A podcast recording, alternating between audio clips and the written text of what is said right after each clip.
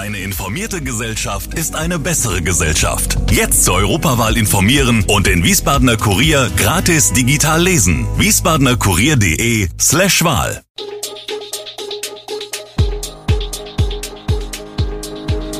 Gude, unser morgendliches News Update. Das Wichtigste aus Wiesbaden für Sie im Überblick. Guten Morgen aus Wiesbaden an diesem 18. Januar. Die Inzidenz steigt rasant, neues Konzept für Kinderimpfungen und hunderte Spaziergänger im Rheingau-Taunus-Kreis. Das und mehr hören Sie heute im Podcast. Die 7-Tage-Inzidenz in Wiesbaden steigt unvermindert weiter, am Montag 17. Januar lag sie bei 868,2. Im Vergleich zu Montag vergangener Woche hat sich die Inzidenz fast verdoppelt. Ähnlich sieht es bei den bestätigten Omikron-Fällen aus, so Christian Stettler vom Gesundheitsdezernat. Wiesbadens Infektionsgeschehen sei weiterhin diffus und über das gesamte Stadtgebiet verteilt. Dem Amt werden auch Infektionsfälle aus Einrichtungen wie Kitas und Altenheimen gemeldet. Die Corona-Fälle in Kitas betreffen sowohl Kinder als auch Erzieherinnen. Seit Montag ist die katholische Kita Maria Hilf in Kostheim auf Anweisung des Gesundheitsamts geschlossen. Von einer angespannten Corona-Situation in den übrigen katholischen Kitas in Wiesbaden spricht der stellvertretende Kita-Koordinator, Thomas Bogner. In den städtischen Kindertagesstätten gebe es ebenfalls einen Anstieg der Fallzahlen, berichtet Sozialdezernent Christoph Manjura, SPD.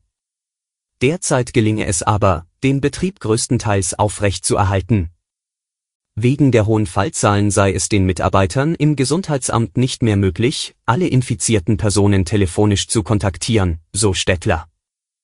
Es kontaktiere jetzt insbesondere Familien mit Kindern unter fünf Jahren sowie Bürger über 60. Bis zu 750 Kinder sollen von kommendem Montag an wöchentlich an der DKD gegen Corona geimpft werden können, wo ein Kinder- und Familienimpfzentrum eingerichtet wird. Möglich wird dies durch die Zusammenarbeit zwischen Stadt, niedergelassenen Kinderärzten und der Helios Decadi Klinik, die Räumlichkeiten und Infrastruktur zur Verfügung stellt. Mit der Idee eines Familienimpfzentrums wolle man auch Erwachsene ermuntern, sich vielleicht die noch nicht verabreichte Boosterimpfung zu holen, wenn die Kinder geimpft werden, so Thomas Hoffmann vom Gesundheitsamt. Die Stadt wird auf der städtischen Webseite jeweils dienstags um 10 Uhr die Impftermine der Folgewoche einstellen, für die man sich dann elektronisch anmelden kann. Geimpft wird montags bis freitags, 13 bis 16 Uhr, ab 31. Januar wird mittwochs und freitags bis 19 Uhr geimpft. Sehr, sehr gut laufe der Ausverkauf bei Real in der Mainzer Straße, berichtet Marktleiter Klaus Ott. Besonders der Non-Food-Bereich sei stark nachgefragt. Fernsehgeräte, Kühlschränke, Waschmaschinen, Spielwaren, alles geht gut weg, sagt Ott. Von zu Beginn 89 Fahrrädern waren am Montagnachmittag nur noch sechs da. Auch die teuren verkaufen sich sehr gut, ist Ott zufrieden. Wie berichtet schließt der Realmarkt in der Mainzer Straße zum 31. Januar. So lange gibt es weitere Rabatte. Den Kolleginnen und Kollegen sei allen gekündigt worden, hätten aber zum großen Teil neue Arbeitsstellen im Einzel- oder Großhandel und in der Industrie gefunden. Zur Zukunft des Realmarkts in der Apple-Allee gibt es weiterhin keine Neuigkeiten, heißt es aus der Realzentrale. Gute Nachrichten für Wiesbadens Fußballer. Keine Geisterspiele, der SV Wien Wiesbaden kann zum Heimspielauftakt im neuen Jahr bei der Partie gegen den VfL Osnabrück am kommenden Samstag 22. Januar, 14 Uhr, bis zu 1250 Fans in der Brita Arena begrüßen, das hat der Verein mitgeteilt. Diese Teilzulassung sei dem SVWW vom zuständigen Gesundheitsamt in Wiesbaden zum Wochenbeginn mitgeteilt worden und gelte bis auf weiteres. Der Vorverkauf für das Heimspiel gegen den VfL beginnt an diesem Dienstag 18. Januar um 14 Uhr. Um Zugang zum Stadion zu erhalten, ist beim Einlass ein 2G-Nachweis bzw. 2G Plus Nachweis im Hospitality-Bereich vorzuzeigen. Nun ein Blick in den Rheingau-Taunus-Kreis. Mehrere hundert Menschen haben am Montagabend im Kreis in mehreren Städten und Gemeinden gegen die Corona-Maßnahmen demonstriert. Schwerpunkt der Proteste war Bad Schwalbach, wo bereits seit einigen Wochen montags bei der Stadt angemeldete Spaziergänge stattfinden. Die nach Polizeiangaben 315 Teilnehmer mussten diesmal jedoch eine andere Route nehmen.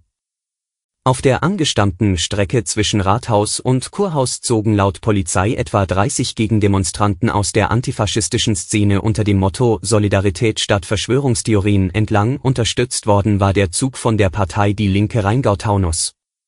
Eine weitere Gegendemonstration hatten Bündnis 90, die Grünen Bad Schwalbach organisiert. Zur Menschenkette, die den Spaziergang der Kritiker der Corona-Maßnahmen am Schmidbergplatz flankieren sollte, waren rund 60 bis 70 Personen gekommen. Die Polizei, selbst mit Dutzenden Kräften der Direktion Rheingau-Taunus sowie Bereitschaftspolizisten vor Ort, sprach von einem friedlichen Abend.